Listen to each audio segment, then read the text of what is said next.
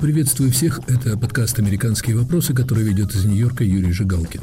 Путин в роли изгоя. Велика ли вероятность преследования Владимира Путина за военные преступления? Может ли российский президент оказаться невъездным во многие страны? Какие санкции могут стать губительными для Кремля? Мир с Владимиром Путиным невозможен? Эти и другие вопросы мы обсуждаем с американским публицистом Дэвидом Саттером и профессором международного права Радгерского университета Адилом Хаком.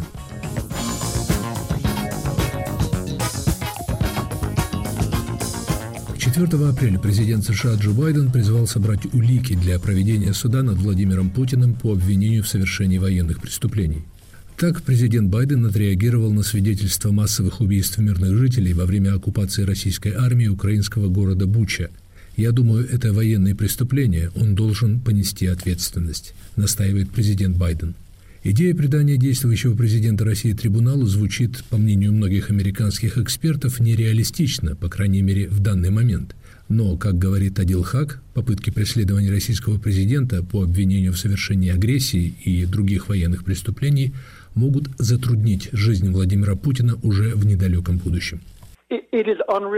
Предложение предать Владимира Путина суду за совершение военных преступлений звучит нереалистично, если мы исходим из тезиса о необходимости присутствия подсудимого, проходящего по уголовному делу в зале суда. Таков, например, подход Международного уголовного суда в Гааге. Такая практика также преобладает в большинстве стран. В то же время, если будет воплощено предложение о создании специального международного трибунала с целью рассмотрения совершенных в Украине преступлений, то, в принципе, в его статут может быть включено положение положение о приемлемости проведения процессов в отсутствие обвиняемого. Так, например, был организован специальный трибунал по Ливану, рассматривавший дело об убийстве премьер-министра Ливана Рафика Харири. В случае Украины предлагается организовать так называемый гибридный трибунал, который будет создан на основании договоренности Украины с ООН поскольку Украина обладает юрисдикцией в отношении преследования виновных в преступлениях, совершенных на ее территории, то специальный трибунал сможет рассматривать эти дела. Если такая институция будет учреждена, то у нее будут полномочия проводить судебные процессы по обвинениям в отношении высших официальных лиц России и выносить приговоры заочно. Даже не очень важно, окажутся ли они за решеткой в случае вынесения обвинительного приговора или будут скрываться от правосудия в России. В любом случае, в глазах мира у них будет статус военных преступников. Профессор Хак, можно ли такую форму судебного процесса сравнить с Нюрнбергским трибуналом? Некоторые комментаторы считают, что в данной ситуации требуется процесс, сравнимый по значимости с процессом над нацистскими военными преступниками. Он отличается от Нюрнбергского процесса. В Нюрнберге победители судили проигравших, то есть победившая в конфликте сторона судила сторону проигравшую. По этому поводу даже существует выражение правосудия победителей. Международный процесс, предлагаемый Украиной и другими странами, на мой взгляд, будет более значительным, поскольку в данном случае международное сообщество, за исключением России, будет судить виновных в военных преступлениях на территории Украины. Но до сих пор все суды, проходившие вне рамок Международного уголовного суда, были организованы по решению Совета безопасности ООН. Именно Совбез был э, тем, что называется источник легитимности этих трибуналов. Россия с ее правом вето в Совете Безопасности наверняка заблокирует любую попытку устроить трибунал по Украине. Это, казалось бы, должно быть непреодолимым препятствием. Нет, по предлагаемому варианту для организации трибунала не потребуются санкции Совета Безопасности ООН, потому что соответствующий договор ООН в Украине будет одобрен высшим органом ООН, Генеральной Ассамблеей. То есть трибунал будет организован на основании соглашения между ООН и Украиной. В таком случае Совет Безопасности не будет иметь никакого отношения к организации трибунала и согласия России не потребуется. Можно сказать, что этот процесс будет гораздо более представительным, чем решение 15 стран, состоявших в Совете Безопасности ООН. Если за создание трибунала проголосуют на заседании Генеральной Ассамблеи две трети стран-членов ООН, то секретариат ООН получит полномочия заключить от имени организации соответствующее соглашение с Украиной. И учитывая, что за осуждение российского вторжения в Украину проголосовало больше 140 стран, а против лишь 5, вероятность одобрения такого соглашения велика. Очевидно, что Генеральная Ассамблея подавляющим большинством голосов поддержала Украину и осудила российскую агрессию. Я предполагаю, что шансы на одобрение такой идеи Генассамблеи высоки. Причем, насколько я понимаю, Международный трибунал не единственный способ привлечения к суду людей, обвиняемых в военных преступлениях. Американские суды могут рассматривать дела о преступлениях в других странах, если их жертвами стали американские граждане. Помнится, в свое время испанский прокурор добился ареста бывшего главы чилийской хунты и президента Чили Пиночета в Великобритании по обвинению в убийстве испанских граждан. Существует несколько вариантов преследования за военные преступления. Например, подобные дела могут рассматриваться в Международном уголовном суде в Гааге. Дела о военных преступлениях и преступлениях против человечности могут рассматриваться украинскими судами. К примеру, если есть данные о том, что российские военнослужащие, взятые в плен в Украине, совершили преступления против мирного населения, они могут стать объектом уголовного преследования в Украине. Органы правосудия нескольких европейских стран уже начали расследование по подозрениям в совершении военных преступлений на территории Украины. Если им будут выданы подозреваемые, то они также смогут привлечь их к суду. Ну а когда говорят «привлечем к ответственности страну», скажем, Россию, это фигура речи или здесь подразумевается нечто конкретное? Государство не может быть объектом уголовного процесса, но оно может нести ответственность за действия, совершенные от его имени. Это означает, что его могут обязать выплатить компенсации или репарации жертвам агрессии или военных преступлений. Иными словами, на Россию может быть возложена ответственность за агрессивную войну, но это не уголовная, а, образно говоря, гражданская ответственность, в то время как ее граждане могут понести уголовную ответственность. Uh, Президент Байден назвал Владимира Путина военным преступником. Немало западных политиков, комментаторов используют сегодня этот ярлык. Но доказать такие обвинения в суде, по-видимому, будет сложно. Все зависит от того, какие будут выдвинуты обвинения. Например, обвинение в развязывании агрессии существует для того, чтобы иметь возможность привлечь к ответственности людей, находящихся на вершине власти, политических и военных лидеров, попросту за начало военных действий и использование военной силы в нарушении устава НАТО то есть начать войну не в целях самозащиты или санкции Совета Безопасности ООН. Подобные обвинения, на мой взгляд, будут легко доказуемы в случае с Владимиром Путиным и его ближайшим кругом политических и военных советников. В том, что касается обвинений в совершении военных преступлений, нужно помнить, что человек может стать объектом обвинений не только в совершении таких преступлений или в том, что военные преступления были совершены по его приказу, что обычно не просто доказать, но и в том, что он не предотвратил совершение таких преступлений, хотя как командующий он должен был знать о преступных действиях своих подчиненных. Именно это обвинение в невыполнении обязанностей по предотвращению преступлений дает больше возможностей для привлечения людей из высшего военного и политического руководства к ответственности. Что может значить для российского руководства с практической точки зрения заведение реальных дел против, скажем, Владимира Путина и его ближайших советников? Им может грозить арест при появлении за пределами России? Будет много стран, куда я не рекомендовал бы Владимиру Путину ездить в обозримом будущем. С моей точки зрения, сравнительно безопасными для него будут страны типа Северной Кореи и Сирии. Наиболее опасными для него будут страны, участвующие в работе Международного уголовного суда. С вашей точки зрения правоведа-профессионала, будут ли оправданными или полезными попытки судебного преследования Владимира Путина? Ведь в конце концов он глава России, иностранные лидеры вынуждены иметь дело с ним и с Россией. Uh, На мой взгляд, Путин знал, что вторжение в Украину вызовет подобные последствия. Международный уголовный суд к моменту нападения России обладал юрисдикцией для рассмотрения военных преступлений, совершенных на территории Украины. Путин должен был понимать, что в результате таких действий он превратит себя в глазах значительной части мира в изгоя, и ордера на его арест будут выданы во многих странах и он почти наверняка принимал эти соображения в расчет при принятии решения о вторжении готов был действовать в новых условиях. Поэтому я не вижу никакой причины отказываться от заведения дел против Путина. Наиболее вероятно, первым шагом к предъявлению обвинений против российского руководства будут дела в Международном уголовном суде против российских солдат, оказавшихся в плену в Украине, в отношении тех из них, кого подозревают в военных преступлениях. Если будет достаточно данных для предъявления серьезных обвинений, прокуроры начнут собирать улики против российского командования, выявляя тех, кто отдал преступные приказы или не предотвратил преступных действий подчиненных. В конце концов, нити, скорее всего, приведут к Путину, который в качестве верховного главнокомандующего несет ответственность за действия подчиненных. Будет выдан ордер на его арест, который станет обязательным для исполнения властями 123 стран-членов Международного уголовного суда. Это, на мой взгляд, наиболее вероятный исход предварительного расследования, которое уже ведется. События будут развиваться по этому сценарию, даже если Россия сохранит контроль за частью территории Украины и Путин останется у власти. Это был профессор правовед Адил Хак. Дэвид Садер, вот профессор Хак убежден, что попытка уголовного преследования Владимира Путина по обвинению в военных преступлениях реально и необходима.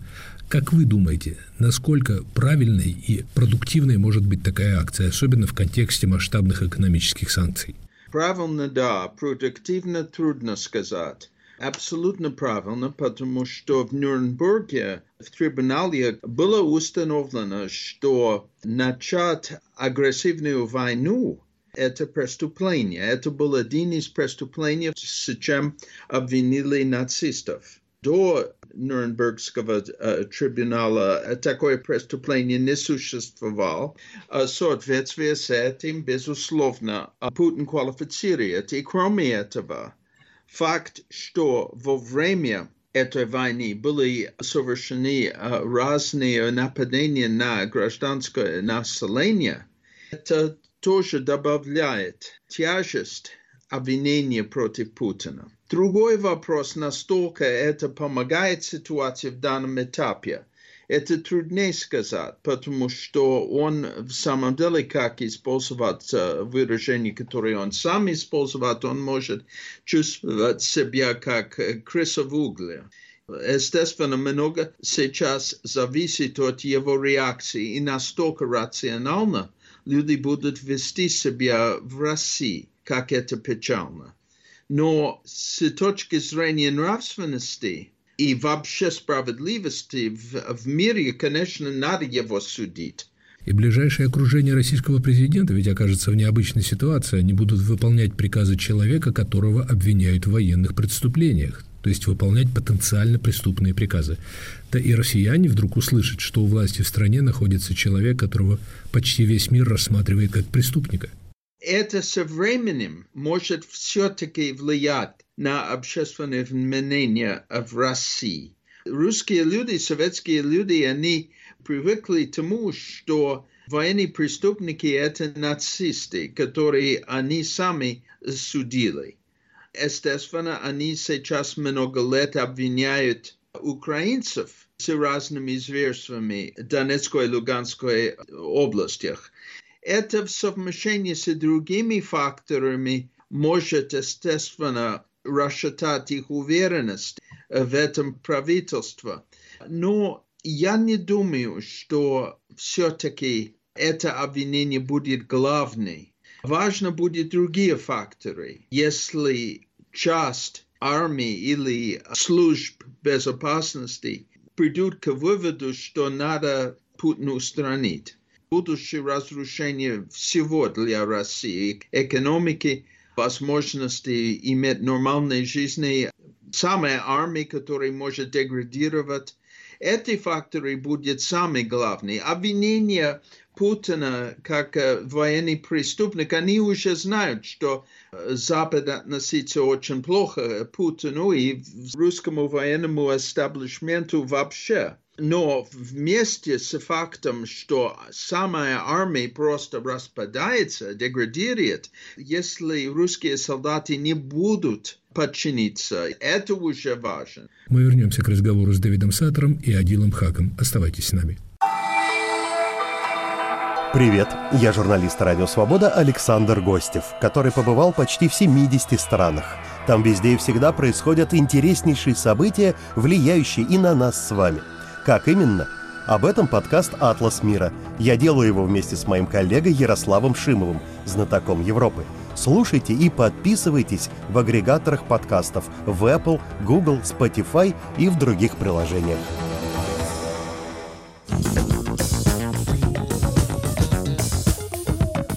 Это подкаст «Американские вопросы» у микрофона в Нью-Йорке Юрий Шигалкин. Путин в роли изгоя?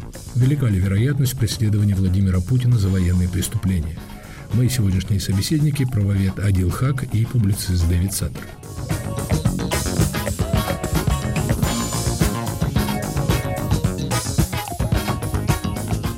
Вы отбрасываете тот фактор, что высшим генералам приходится выполнять потенциально незаконные приказы. У нас феномен Хрущева. Хрущев тоже понимал, что он много чего сделал. Сталин он лично способствовал. Но когда пришел момент отмежеваться от Сталина, он это делал и делал это с определенным азартом.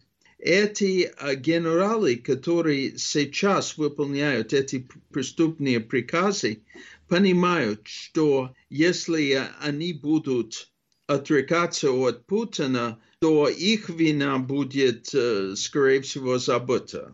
Дэвид Саттер, как вы думаете, может что-то из этой огромной уже обоймы санкций реально воздействовать на Путина? Или тут санкции бессильны и должны действовать украинские пушки и ракеты? Речь идет фактически о выживании этого режима. И самые важные санкции, которые могут быть, это, безусловно, эмбарго на энерго, энергоресурсах, который составляет гораздо больше смысле денег, чем любой санкции против любого человека, даже глав государства. Все-таки Россия каждый день получает много денег от доставки энергоресурсов, это, конечно, самый, самый главный. Это может покончить с этой войной быстрее, чем любой другой, потому что не будет просто денег. Но если выживание режима Путина зависит от возможности продавать нефть и газ, то он, скорее всего, выживет. Ведь очень трудно представить отказ Евросоюза от импорта российских энергоресурсов в ближайшем будущем. Но мы это не знаем. Все-таки много чего, которое мы не представили раньше, сейчас в порядке вещей. Например, отключение России от системы SWIFT. Психология меняется, и меняется на Западе, и меняется довольно быстро. Если будет еще такие события, как Буча, я думаю, что все-таки давление и самое главное желание и воля сделать такое эмбарго будет uh, довольно серьезное. Мы видим сейчас явный акцент на персональных санкциях. Путин и его семья перестали быть табу повышается вероятность его уголовного преследования, санкциями обложены дочери Путина, семья Пескова, Лаврова, верхушку российской власти, по сути, пытаются превратить в изгоев, отбросив прежние возражения, дескать, им необходимо вести с этими людьми дело. Это символ, скорее всего, серьезности намерений Запада. Самое главное, что они признак того, что Запад не закончил принимать меры, которые могут фактически сломать русскую экономику. И это надо делать в нынешних условиях. И надо делать как можно скорее, чтобы ограничивать кровопролитие в Украине. Сейчас важно все-таки остановить эту войну, и это будет оперировать на довольно конкретных вещей, включая умение и желание Запада дать нужное оружие и я считаю даже важнее, может быть, готовность просто вообще закрыть любое поступление денег для России. Как вы думаете, высока вероятность того, что война положит конец системе Путина, как надеются его оппоненты? Если война скоро кончится, вполне вероятно, что человек, который будет глав государства в России, уже не будет Путин. Закончить этой войны должен какой-то другой лидер, потому что можно закончить только фактически признав поражение. И вряд ли, что Путин на это пойдет. Но чтобы создать условия для мира и спасти ситуацию для обеих стран, ситуация может возникнуть, где он просто вынужден уйти или снимут. А что ему с его пропагандистской машиной помешает выдать поражение за победу? Это возможность нельзя исключить, но это будет сложно все-таки. Даже русские люди, которые очень уязвимы к пропаганде, когда это исходит из государства, будет с большим трудом представить, что поражение – это победа поражение в Чечне они не интерпретировали как победу. Поражение в Афганистане не интерпретировали как победу. Мы можем спекулировать по поводу разных возможностей в смысле пропаганды. Но я думаю, все-таки такой колоссальные потери, которые они испытывали, и факт, что эти санкции вряд ли снимут, такой ситуации. Создать ситуацию, которая очень не похожа на победу. надо иметь в виду, что если сейчас Россия не освобождает все оккупированные украинская территория, включая Крым, что санкции вряд ли будут отменены. И уже будет перестановка в мировой экономике, чтобы исключить Россию с катастрофическими последствиями для русской экономики. Дэвид, но тогда во главе страны не было Владимира Путина, для которого, как вы сказали, поражение может быть концом правления. Все-таки тревога по поводу того, как будет действовать прижатый к стене Путин, заметна в комментариях американских специалистов. Никто не хочет ядерного конфликта. Это, по-вашему, недостаточно сильный аргумент в пользу Владимира Путина? Если использует тактические ядерные оружия против украинцев, это его не спасет. Это только настолько обеспечивает вечная вражда, что русские все равно, в конце концов, проигрывают. Если стараются напасть на странах НАТО, будет серьезный ответ. Это тоже проигрышную карту, но, естественно, с огромными потерями. Вы говорите, что россияне в конце концов потребуют закончить войну но есть очень много свидетельств, что поддержка населением этой войны достаточно высока. Быть может, правы те, кто говорит, что санкции давление сплачивают народ вокруг Путина и помогают его режиму выжить. Самый главный здесь не русский народ. Самый главный – это определенные группы, которые имеют способность снимать Путина в вооруженных силах, в силах безопасности. Они не все плохие, между прочим среди них есть те, которые искренне волнуются по поводу народа и не хотят, что новое поколение молодых ребят будет уничтожено ни за что. Что вас заставляет думать, что такие настроения существуют? Наоборот, вот представители элиты рассказывают журналистам о том, как их сплотила эта война.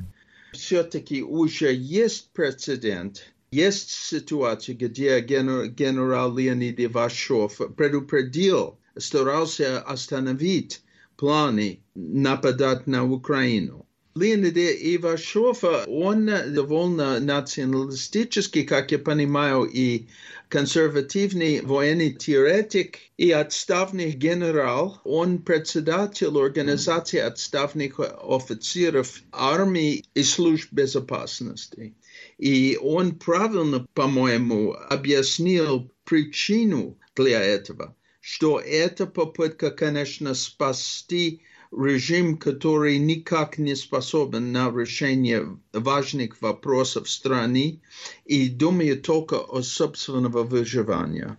Если он это сказал, если другие люди, Евгений Севастьянов и, и те, которые там были в совет, все поддерживали это, и надо иметь в виду, есть тоже все-таки информация, которая циркулирует внутри страны, которая производит самых русских, типа Навального. Коррупция в России не является секрет для многих людей.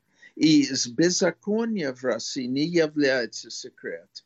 И если, кроме всего прочего, тот, который как-то стал символ мощи государства – с кем люди идентифицируют, показывает, что он просчитал или вообще ввел страну в мясорубку ни за что. Все эти старые болячки вспыхнут на поверхность, и они будут играть свою роль. То есть вы думаете, что Путин, вторгшись необдуманно в Украину, в действительности создает то, что Ленин называл революционной ситуацией? Я бы сказал следующее. Я не вижу возможность здесь для полной победы России. Все варианты, которые я вижу, это разные степени поражения.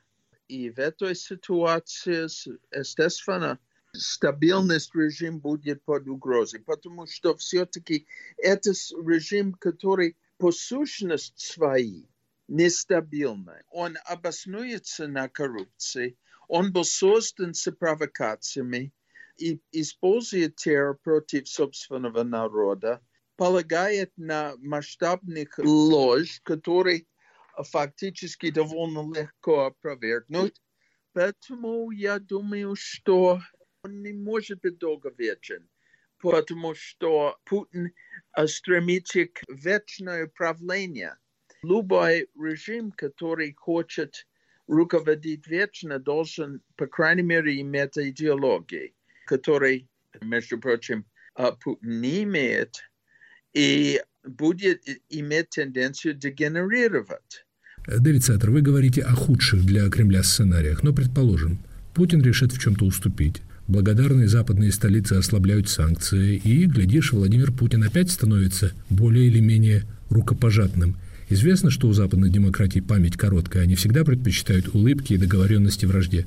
Я думаю, что отношение будет э, как другим изгоям, потому что есть здесь тоже своего рода разоблачение Путина, но разоблачение из-за того, что мы настолько не поняли его. Но мы можем это называть даже синдром Валдая, потому что все наши специалистов, экспертов, журналистов и будущих государственных деятелей, которые участвовали в Валдай, так называемый дискуссионный клуб, сейчас должны понимать, настолько они были глупы. Они, естественно, не могут публично это признать, но все-таки это ощущение будет. И это тоже будет играть свою роль. И, между прочим, эти люди дали совет нашему правительству, который тоже будет относиться к Путину с значительной опаской после этого.